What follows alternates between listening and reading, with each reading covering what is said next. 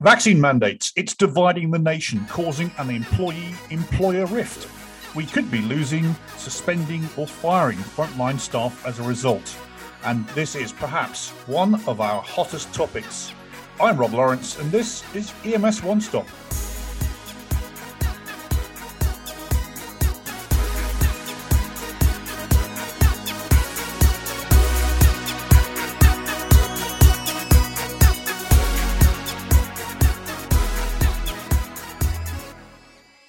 Welcome back to another edition of EMS One Stop. This is one of the hottest topic shows, I think, of the year so far. And uh, to help me break out the latest uh, on this particular subject, I have two of our finest EMS lawyers from around the country. I'm going to bring in Steve Wirth from uh, Page Wolfberg and Wirth and Scott Moore of Moore EMS Consulting. These guys are both EMS legal household names. Gentlemen, welcome. Well, great to be here, Rob and it's great to be sharing the podium my good friend Scott Moore.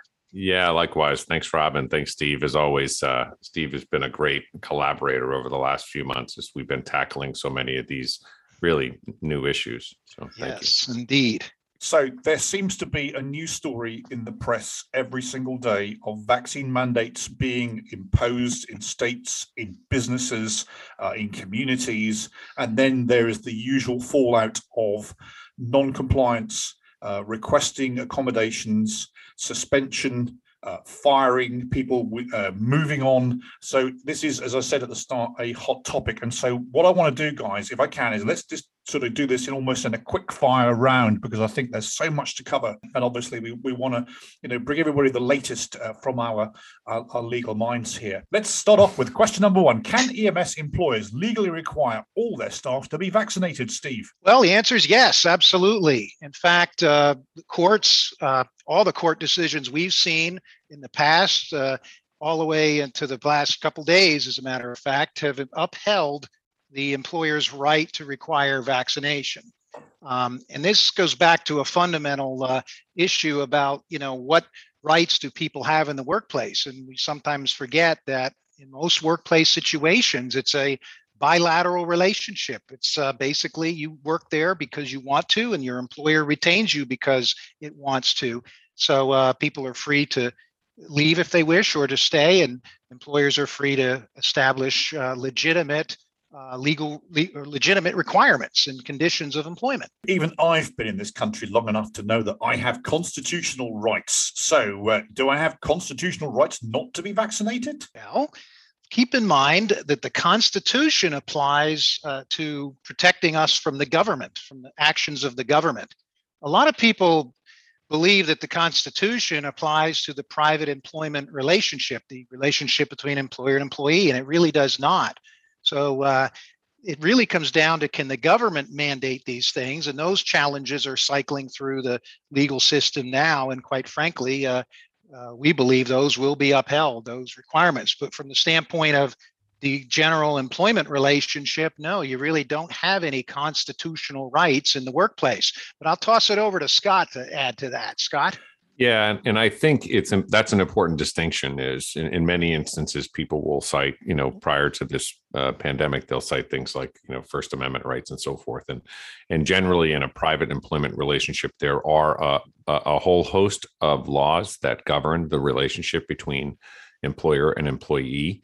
And so, um, but but by and large, most of those uh, don't necessarily provide a constitutional protection. You have Title VII, you have the Americans with Disabilities Act, and a whole host of others. But um, in, in this instance, that does often come up, or people will argue some right to a liberty right, or they'll argue, um, you know, other other rights for which they just, you know, frankly, don't understand the law as it as it pertains to this. And I think by and large, that's because where most people are getting their education is is on the internet. And I came at that you know address that question with the kind of you know liberty freedom and justice for all kind of attitude But to kind of carry that question on there, have I, I live in LA County and, and there are lawsuits galore over, you know, the, the, mandates and can I or can't I be vaccinated?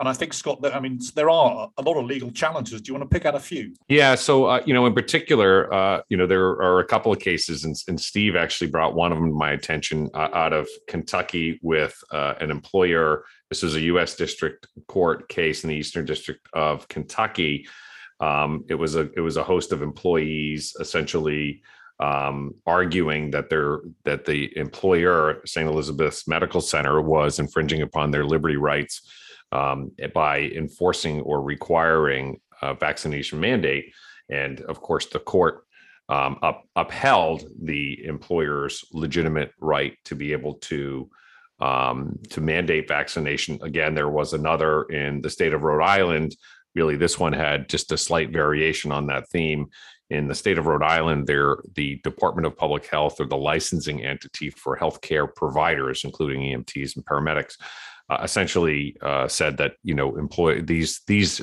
uh, licensed or certified individuals needed to be vaccinated, or there would be an action taken upon their license to prevent them from practicing. And again, there was a argument relative to a liberty right, and um, and again, the court uh, in this instance upheld it. And I think, you know, one of the reasons why, and I'm going to pass it over to Steve because, you know, frankly, he pulled this quote out and and it really does. This is the one area when people come down to a sense of fairness. I think that we often hear employees or employees forget that the relationship is an employment at will relationship. And these days, with an employment market like this, you know you'd be hard pressed to tell me that you know you could not go to another employer but steve do you want to pick up what the court's yeah. rationale was behind that sure in the kentucky case the judge uh, looked at this and he took a pretty strong position but uh, the correct one from the legal standpoint, we believe.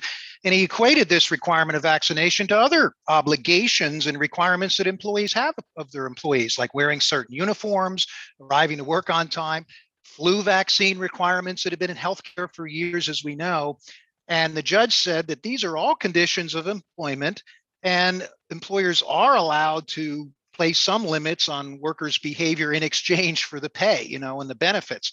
And this is the quote he used. It's pretty strong. He says, if an employee believes his or her individual liberties are more important than legally permissible conditions on his or her employment, well, that employee can and should choose to exercise another individual liberty, no less significant, the right to seek other employment. So, a pretty strong statement, but that seems to be what we're seeing in all of these uh, cases that are coming to the federal district court level now. I was just going to say, yes, and Steve captured it. I think that's one thing that we often, well, well, you know, sort of when it comes to these discussions, and I've and I've participated in more than I can count a number of reasonable accommodation discussions between employers and employees.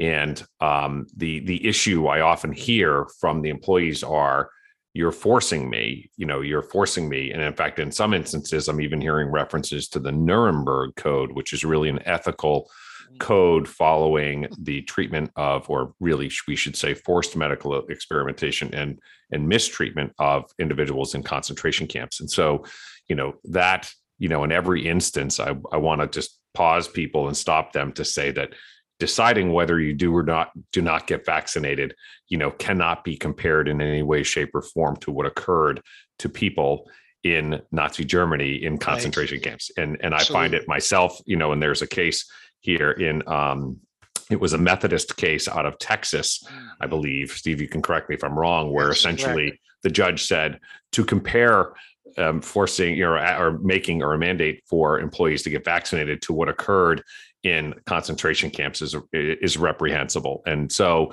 you know, I think it's important that employees do have a right to pick where they work and when they work. And if there's something that their employer is doing that they disagree with, well, they can go out and find an employer for whom they do disagree, they do agree with their their particular position. So that's right. Um, you know, in this instance, we both think that the court really did come down, at least as the law is developed today. They came down with the right decision. So we've talked about legal challenges. Let's just get back onto the subject of accommodations. Then I'm in LA County. It seems like a lot of some of the public safety organisations here have developed a lot of r- religious beliefs uh, in in you know in rapid time. Now that's not to say that you can't do that. Of course, people you know will find religion rapidly. You know, are, are, you seeing any kind of patterns or trends or, you know, dare I say, cut and paste going on? Yeah, I'll jump in and then let Scott talk about uh, the accommodation side of it. But uh, actually, you know, the individuals, Title VII requires you uh, allow for some religious accommodations as long as that uh, doesn't create more expense or too di- too much difficulty beyond being de minimis. So uh, employers have a lot of leeway there, and in some cases, employers and states even have established policies that won't accept any uh, religious accommodations to mandatory vaccination. And I also believe many of those are going to be upheld if they get challenged. But Scott, you want to talk about the duties there? Yeah, sure. And I think you know one of the important things that I've I've I've heard from a lot of folks, and Rob, you alluded to the idea that a lot of folks have found religion. You know, in, in 18 years of practicing law, and then an additional 11 years of of running ambulance services, uh, in addition to that, you know, I think in all of my time, I've only ever, prior to this vaccine mandate, ever, you know, handled probably three religious accommodation requests over that time, which, you know, it's hard to believe that I think in the last, you know, three weeks I've done or participated in over maybe 43 or or 50 at this point. And so one of the challenges that I've been seeing, you know, is of course under, um, you know, Steve alluded to this, that unless that um, you, you know, an employer is obligated to furnish that um, accommodation unless it creates uh, or causes the employer more than a de minimis expense. And that expense can be both direct or indirect. And in addition to that, really, the EEOC has laid out a few um, different, you know, um, criteria for trying to decide if, in fact, the um, employer is is facing a more than de minimis expense. Now, this is different than what's required under the ADA. This this burden for an employer is far is far lower. So, when it comes down to permitting, uh, you know, and, and analyzing this, it's you know what is that expense? An indirect expense, a direct expense? Is it contrary to another law? As Steve mentioned, some of the states have passed laws that essentially say geez, you know, we're not going to permit a religious expense. I mean, a, a, religious exception. And so, in that instance, when in fact the proposed accommodation conflicts with another law or regulation, um, the employer can deny that. The other criteria were does it decrease workplace efficiency?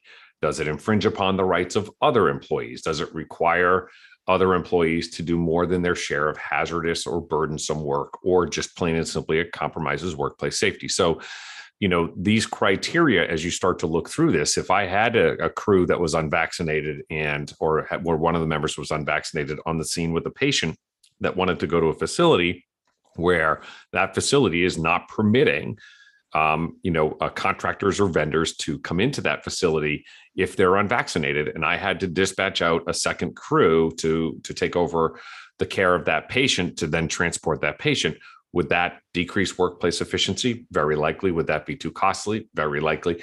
Would that potentially require employees to do more than their share of potentially hazardous or just simply mm-hmm. bring some work? And I think in most instances, you know, based upon what we've seen, in most instances, employers would be, um, at least most of the EMS employers that I've seen, in most instances, would or could be very likely justified in denying most religious accommodations. Now, that being said, the law requires a case by case analysis. And as an employer, you best show that you've done the analysis to determine was it too costly? Well, what would that cost? Did, did it decrease workplace efficiency? What kind of impact in a documented way would that have upon your workplace. If there's a law that conflicts with this, then you should document what that law is. So it's yes you know, it's, and I don't know, Steve, if you have anything to add. Yeah, just, you know, fundamentally, you know, it comes down to, you know, is that a reasonable accommodation? And, and the answer is quite likely no, it's not reasonable for an employer to have to go send another vaccinated ambulance crew to that facility and so forth. And those kinds of accommodations, uh, courts have generally f- sided with the employers in those areas. And you know, the other thing is it poses an undue hardship on the on the employer. Well, and, and, one other thing I'll add is that as as you know, a, the EOC has really set out four factors that um, can an employer. So sort of the fundamental is it has to be a sincerely held religious belief, yes. and so you know if there is behavior or activity that's inconsistent with that claimed belief, then that could be an instance. So, for example, if you had an employee who claimed that Um, they objected to the vaccination based upon uh, the use of the human fetal cell line in the research and development.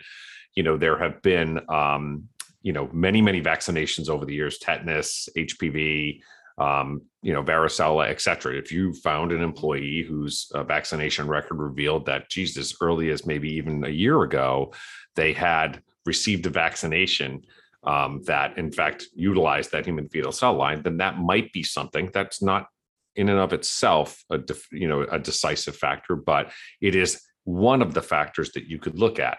Um, you know, this is not the the challenge with the religious piece is that I don't find it's always best to to sort of doubt someone's religious, the sort of sincerity of their belief. That's a to me a, a slippery slope.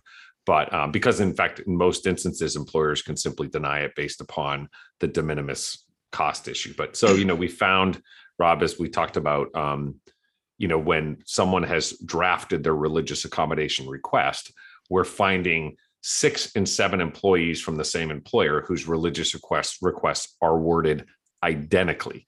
And so what that tells us is if it's supposed to be your own sincerely held religious belief and yours is worded word for word like the one yeah that your coworker had or in many instances i've searched the web for certain key terms or texts and found many of these request letters mm-hmm. online there are folks out there selling accommodation request letters so right. what i will tell you is that alone could be a reason to doubt the sincerity because if it's supposed to be your own sincerely held words but seven of your you know your peers have it too well that sort of leads to believe that maybe it's not so sincere and, it has to be a sincerely held religious belief. It just can't be, well, I don't want it because of my personal beliefs. That doesn't cut it under the uh, religious accommodation exception. Yeah. And most recently, I've had when people have had their request denied, they start to then push back on some of the, you know, this is experimental. You, you know, can you yeah. guarantee my safety? And, and I say, well, all the things that you're talking about now are not religious concerns. Those are safety related concerns. And I have to defer to the FDA.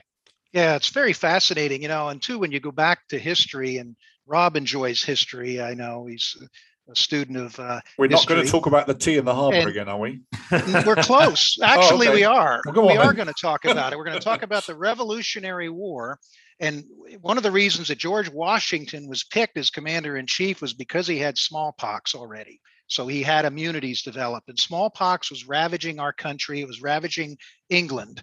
And Washington required vaccination, although then they called it inoculation because it was a primitive form. It wasn't injected with a needle, but they took uh, the pus from a, a, wound, from a smallpox wound, and they uh, placed it, you know, with a small cut into the uh, soldier's arm. And, and he required all of his Continental Army soldiers to be vaccinated, and they were volunteers. And mm-hmm. ironically, mm-hmm. a lot of historians believe that that requirement actually was a significant factor in our ability to win the uh, Revolutionary War, and mind you, ironically, to come up with the very rights we have today, the liberty rights that we have, that people are screaming about as to why they they sh- shouldn't be required to be vaccinated. Those very rights were won in part because of a mandatory vaccination program. Isn't that ironic? Thank you for that uh, history lesson, Steve. And uh, you know, uh, General Cornwallis actually had a cold that day and couldn't come out. That's why we uh, we gave up. But uh, is that it? yeah, that's it. Hey, anyway, listen, if you're enjoying the show, please take a moment to rate and review us on Apple Podcasts. You can even rate uh, mine, Steve's history debates. Also, follow us on Apple Podcasts, SoundCloud, Amazon Music, Stitcher, and Spotify. As always, please leave your comments in the comments section at ems1.com. I'm back here with uh, Steve and Scott. I've still got a ton more questions. So, Let's just talk about the fact that the clock is counting down now to mandate day in some places, federally, etc. Fire or place on unpaid leave.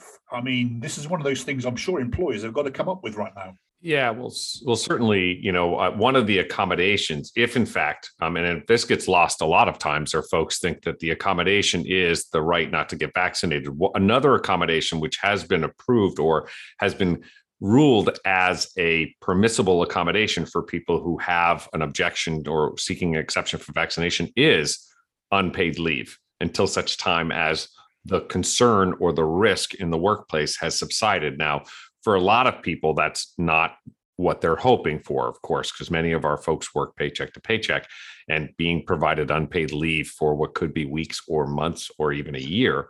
Um, because frankly, I think, you know, and I talk a lot about this with um, Dr. Russell in uh, Missouri, this is here to stay. And so my thought is, is that really, frankly, folks are going to have to get comfortable with the idea of this vaccination. They've been, in many instances, comfortable with hepatitis B and all the others. So, um, you know, I'd say that you know one of the things that you could furnish to an individual is is the unpaid leave, uh, and that in and of itself will allow folks time to if in fact that religious belief is incredibly strong well then they'll continue to look for employment potentially with someone who who's not concerned as much about the workplace safety.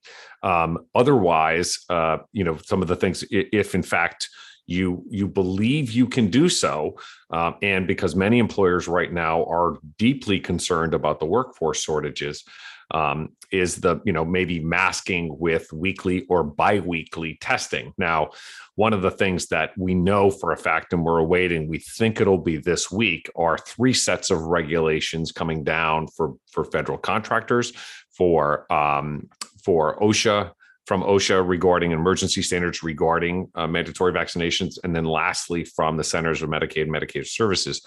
So, you know, we are waiting for those, and we know one of the minimally sort of the floor for any accommodation will be you know 100% masking and vaccination i mean i'm sorry and testing on a regular and ongoing basis. So you know that's that's what we're seeing. Is you know for those employers who frankly are concerned about you know losing a percentage of their staff and, and i think by and large that's not been found to have occurred so much and maybe steve can touch upon that but what we're what we're seeing is um, is that really the masking and regular testing is sort of what folks are going to for uh, a, a, vaccination accommodation, and then others are doing the unpaid leave. Steve, I don't know. You you had forwarded me an article that I thought actually really touched well upon the fact that by and large, it just people really don't leave their employer. Yeah, exactly. In fact, this uh, reports just came out this past week. They did a survey of hospital systems, uh, one of the uh, uh, journals. And they found that, okay, so under voluntary vaccination programs, hospitals and healthcare systems can get up to, say, 70, 80% compliance, you know, and then the balance, 25% are threatening to leave or quit, okay, if they, there's a mandatory uh, vaccination requirements. Well, now they're going to implementing mandatory vaccinations. 40% of the hospital health systems around the country have now gone to that. Every day more adding to it. What they're finding is people are not quitting in droves. They're finding that most people then comply with the rule. Uh, if it's mandated by the employer, some of the uh, compliance percentages are up around 96% then once the healthcare employer puts in place a mandatory vaccination requirement.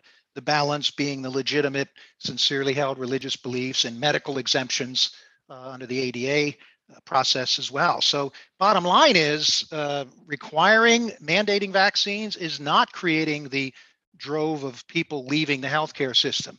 Now, on the other hand, EMS, we're really stressed. We're burned out. We've got uh, people overwhelmed. And in fact, there's another report just came out, uh, the McKinsey company, and they just did a study and found that there's a high percentage of employees who literally will quit their jobs without even having another job to go to, like 30 to 40%. And that we're seeing in EMS. People are getting out of EMS.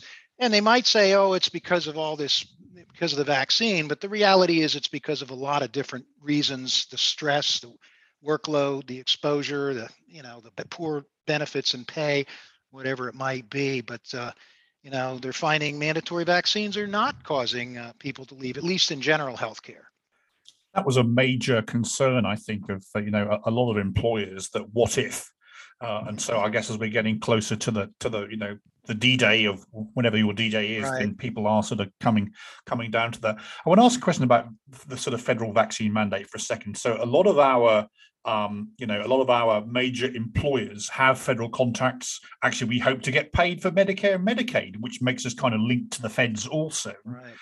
Um, so how does that affect anyone that's attached to those things? For example, if you're using a third party billing agent, for example, if you are, you know, you have consultants that work with you, how far does that mandate, the federal mandate, reach if you if you're taking federal dollars?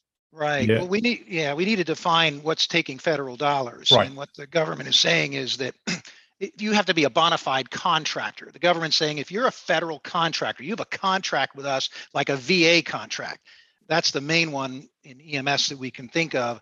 Well, then they're going to require that uh, your personnel be vaccinated. But simply receiving Medicare and Medicaid funds does not make you a federal contractor. And then that gets into the next point that I'll defer to Scott on.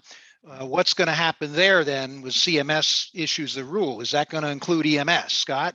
Yeah, so that's a great point. So one, I'll, I'll I'll hit that first, and then we'll touch the federal contractor piece. So what we're hearing, and we we don't know definitively, but what we're hearing are for the CMS requirements, it will be those certified uh, facilities that that are subject to conditions of participation. So most of your Part B providers that would not be you. Now, if you are a hospital-based Part A provider, you very likely will be subject to um, conditions of participation. And this is one of the challenges as people talk about getting out of EMS. Well, where do folks who work in EMS typically go? They will sometimes go to public safety, fire, or police. But in most instances, or a lot of instances, they go to um, hospital based or other facility based providers, of whom will require mandatory vaccination because they're going to be subject to new regulations from CMS. Now, what we're what we're wondering is if, in fact, they do stick with the conditions of participation requirement, will they also include language that pulls us in by being and any contractor or vendor servicing vendor. that Yep. facility? And if that's the instance, then we'll be pulled in under under those regulations. Right. And of course, the other way we will be pulled in if it's not through the CMS rule, and we're not sure, we want to emphasize we're not sure because we haven't seen any rules yet from CMS, but it's under the OSHA uh, emergency temporary standard in, in the uh, 100 employee rule that, you know, OSHA is going to require employers 100 or more employees to uh, be vaccinated. So that, Yeah, and now on the federal piece, um, when when Rob Rob asked an important question, and and we we don't have the actual regulations yet, but the safer federal the federal safer workforce task force released guidance to those that will be drafting those regulations, and included in that guidance was that it will be any employee working on or in connection with the federal contract, and that includes people who are not working in even at your facility. So that could include people who you have working remotely, but who are doing billing or who are doing educational And that was the root of my question, Scott. How deep do we go with this? Yep. Yep. So if you are essentially, if you're doing work on or in connection with, um, you will you will be required to do to um, mandate vaccination. Now, it's a good question on the if it's a third party billing agency doing billing on behalf of the ambulance provider. If we were to do a straight up on or in connection with, I believe that's only subject to the specific contractor. But honestly, I don't know, Steve. Do you do you have a take on that?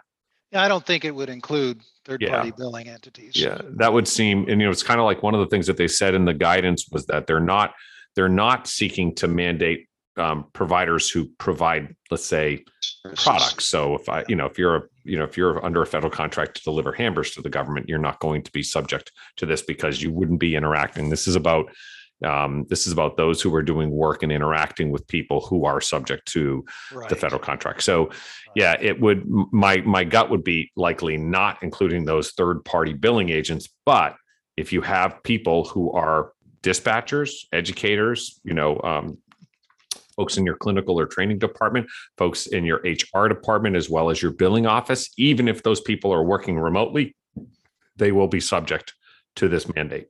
Yeah, and I think we want to emphasize too to our listeners that this stuff's changing literally minute to minute, and uh, you know we're giving you the latest and greatest, but uh, you know it could change tomorrow, and we're not sure what some of these government requires requirements are going to be because they haven't come out yet. We're And- Yeah. you our- And- our and, best you've got to watch. here. We just got to watch this space as it goes, guys. Listen, um, we're, we're almost on time, but I really want to finish on a positive. So, how do we? What are your suggestions for to increase the vaccine rate if, as an employer or an organisation, you're struggling, Mhm. Steve? Well, I think really doing a, a real good job of communicating with employees, uh, putting in place of you know voluntary uh, vaccination programs, providing incentives, you know, being engaged with employees so that you get to know them and you understand their concerns and you educate them. Because a lot of it is is you know to say we have misinformation out there is an understatement, but uh, a lot of it uh, relates to that as well. So I think the positive things you can do in the workplace to encourage people to get vaccinated, that's the best way to go you know, mandatory requirements should be the last. Before you cut, before I come to you, Scott, if you didn't watch this week's John Oliver, he did a fantastic show on disinformation. In fact, uh, obviously he did the ambulance. Uh, we had the ambulance coverage a few weeks ago. Disinformation was like this this week, tonight's, last week, yesterday's show. So, uh, Scott. Yeah, and and you know, I, as I've been going through some of these accommodation meetings, I've heard, you know, I saw a couple of weeks ago, I saw an article on NPR that said essentially that roughly 95% of the misinformation on the web is is is furnished or sort of created by roughly six or seven people.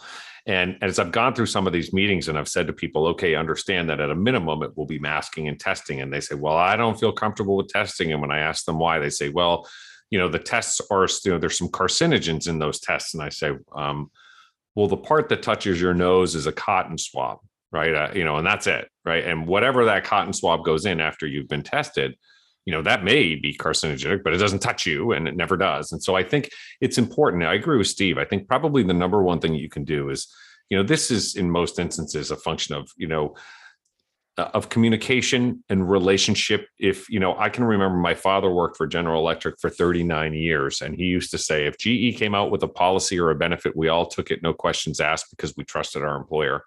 And so i think when it comes down to it is this is about you know relationships between employees and employers and, and in most instances that's relationships between employees and their immediate supervisor.